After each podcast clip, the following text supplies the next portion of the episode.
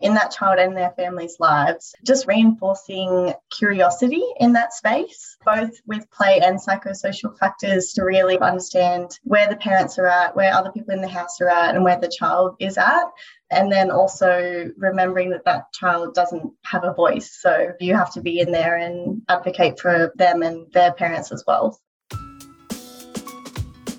Welcome to the Emerging Minds podcast Welcome to Emerging Minds podcast. I'm Vicky Mansfield, Practice Development Officer.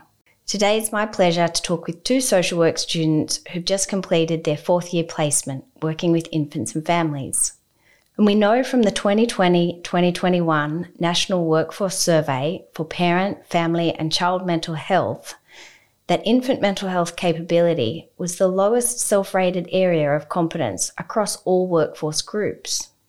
And the survey showed us that workers tended to feel more comfortable with traditional concepts of attachment, so from an adult or parent's point of view, and rated their confidence in recognizing emerging mental health issues in infants 0 to 2 as the lowest score in the overall survey. And I know from my practice discussions with clinicians that it's important that we intentionally reflect on how to keep infants in mind across the disciplines so we can promote a strong foundation for infants and toddlers in the first thousand days. So it's great to talk with Megan and Rachael today, who are at the start of their career, and explore with them the discoveries they've made about infants and toddlers. New graduates are often well placed to bring fresh perspectives, and conversations with them offer us opportunities to consider the how and why we practice in particular ways. Welcome, Megan, and welcome, Rachael. Thank you. Thanks. Would you mind telling us why you chose to study social work? I'll ask you first, Rachael. Um, I guess my mum, she always had different caring roles growing up. And then I think for my whole teen years, she was a foster carer. We always had, you know, it, whether it was long, permanent care or respite, that sort of was the foundation of it. Awesome. And Megan, what about for you? What inspired you? I started off doing another degree, doing a teaching degree, and I was doing some work with um, kids who just come from a refugee background in tutoring, and I just loved it. And I thought I'd actually prefer to go down more of a community service career pathway. So changed over to social work, and now I'm here. Fantastic. What drew you to the program? My placement was at a parenting centre, and when I seen the email come through about the program, and it spoke about looking at the parent and infant relationship from the different perspectives. That was the biggest thing for me. And Megan, what prompted you to apply and join the program? I have like an interest in working with vulnerable families or just an interest as well in general in like children's well-being and development. Thought would be a really good um educational and training kind of opportunities. So do you think that this has given you an opportunity to learn a little bit more about infants and toddlers? Oh yeah, 100%. So I did my first placement child protection out of home care. So I think it gave me a bit more foundational working. Great. And so the program that you undertook was a combination of two online courses. One was keeping the infant and toddler in mind, uh, and the second was the building blocks for social and emotional well-being. There was also a podcast, a webinar about play, and then the reflective discussions where we met as a group to talk through some of the concepts and explore how it was working in your placement learning. So, how do you think the courses helped you understand child mental health? I personally think it helped me get a better understanding of how mental health plays into child's development and play with the links a bit more. I don't think it's often I guess, one of the forefront things that we kind of talk about or like think about. So, yeah, it really gave me a better understanding of play and how important and fundamental it is in for child's growth mental health. That was a big thing, but also the psychosocial factors, you know, in that child and their family's lives, and just reinforcing curiosity in that space, um, both with play and psychosocial factors, just to really sort of understand where the parents are at, where other people in the house are at, and where the child is at.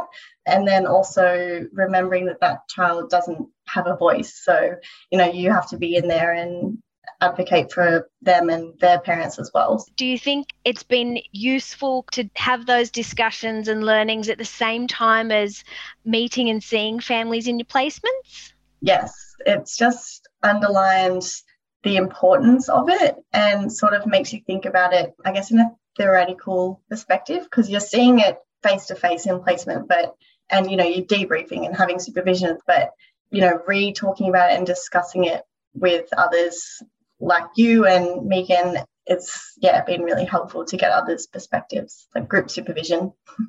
Yeah, I definitely agree. Like the supervision and the peer learning has been because I think too you like others pick up on things that you kind of didn't realize or it can be used as like a way to kind of validate like that's how you felt and stuff like that. But yeah, it can also just be a good place for like more conversation around it to be happen and it like encourages you to be curious and to think outside a kind of square and ex- kind of encourages you to explore that relationship and be curious about those relationships a bit more.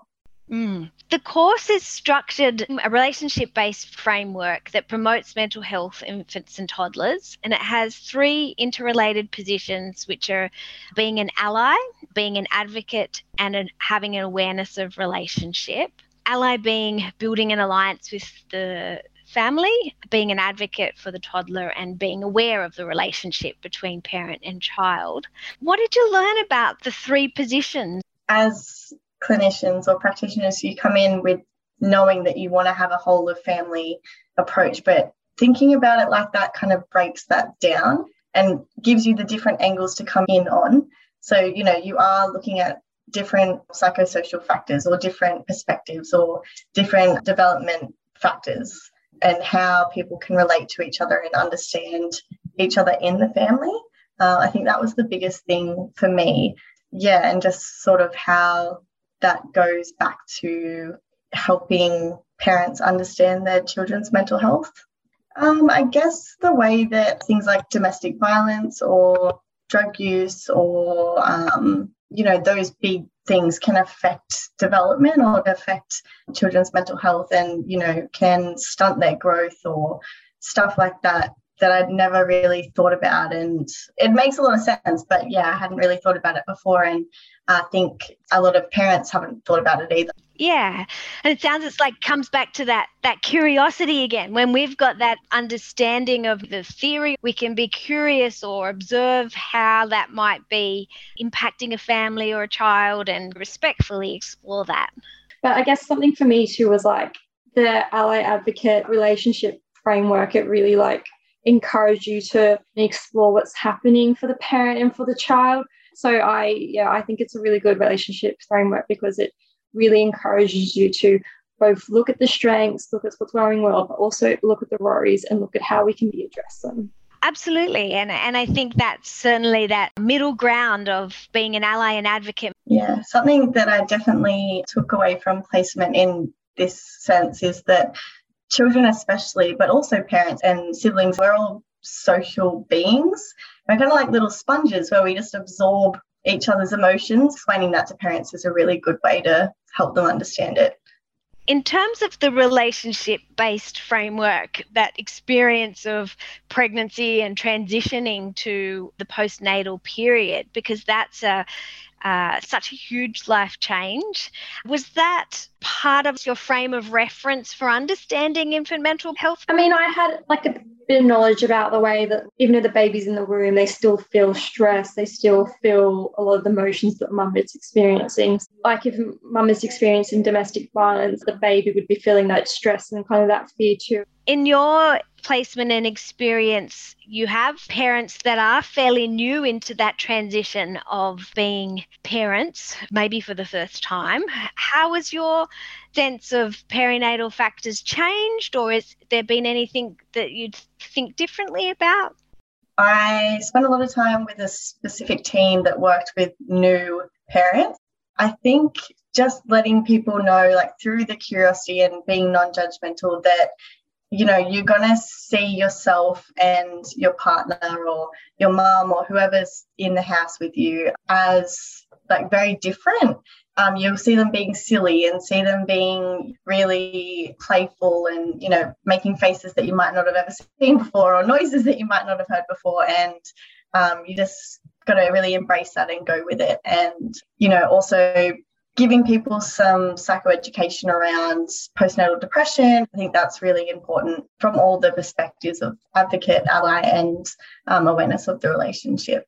There can be a lot of stigma and a lot of silencing about mental health in general, but particularly the experience of becoming a parent. Often parents feel like they need to have it all together. Um, do you have any examples of observing play in your placement?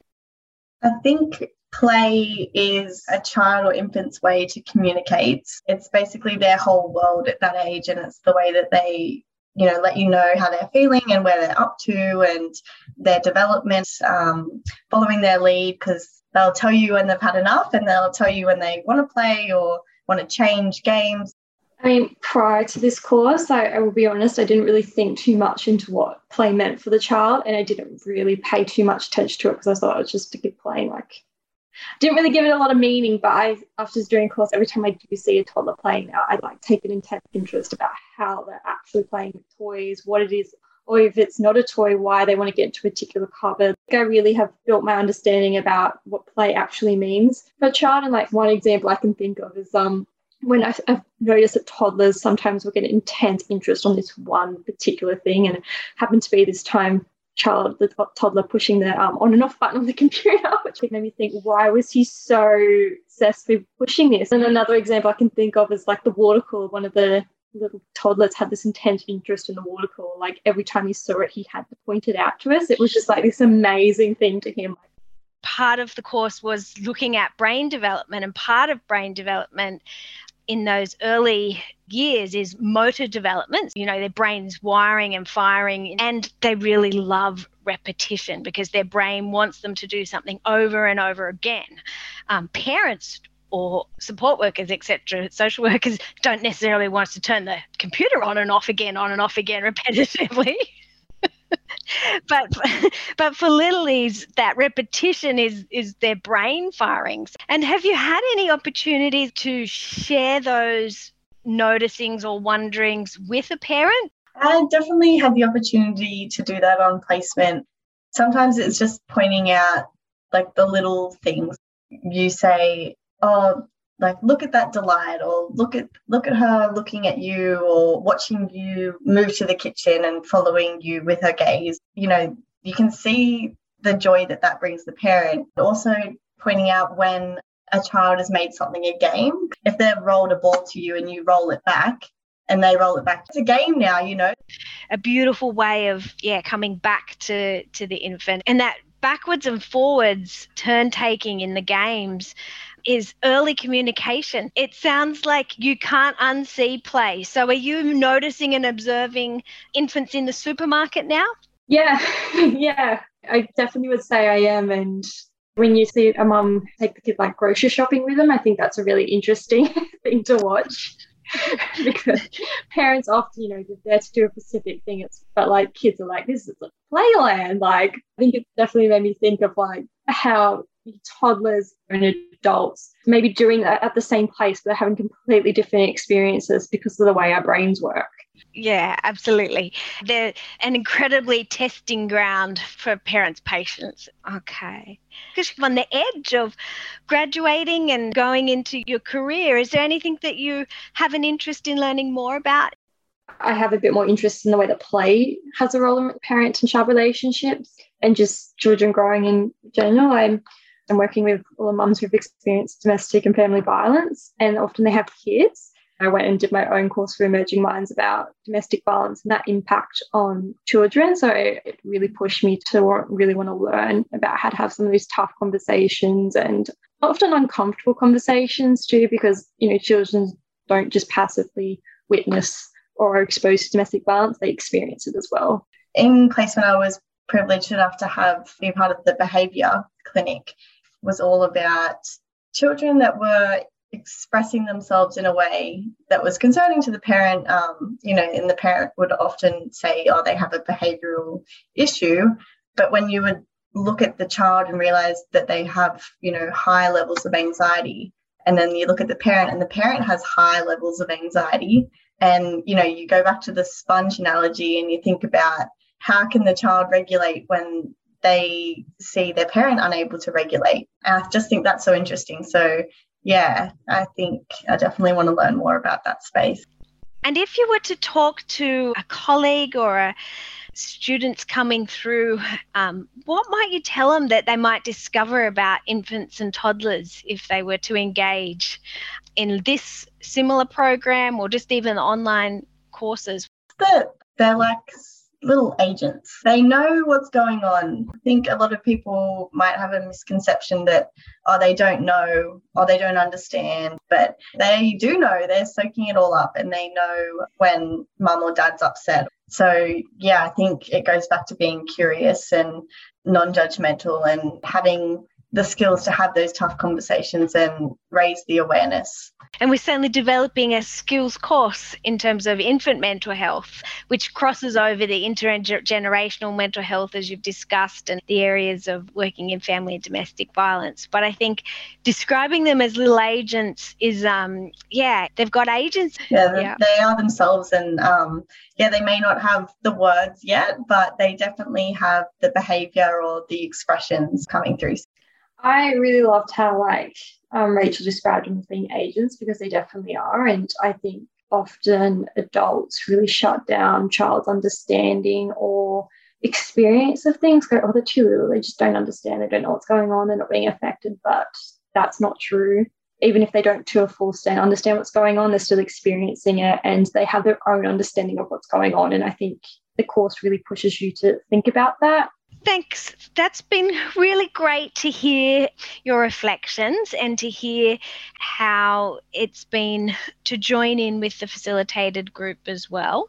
I'm glad I did it because it's really, I think, like helped me professionally develop some of those needed skills I'm going to need in those contexts in the sectors. Definitely couldn't agree anymore with Megan. Like it's been so helpful and so relevant and just breaking the concepts down and, you know, shining light on the different perspectives and really highlighting different things that we can think about and being able to bounce off each other. I think as like a bit of a practical learner, I got more out of it by having it this way rather than just online because you know, I think sometimes I do think a specific way or direction and then when someone adds something in, I kind of like, oh, I'd never even considered that. Yeah, that's a really good point. And then that makes me shoot off in other directions as well. That peer learning and bouncing off each other is really powerful.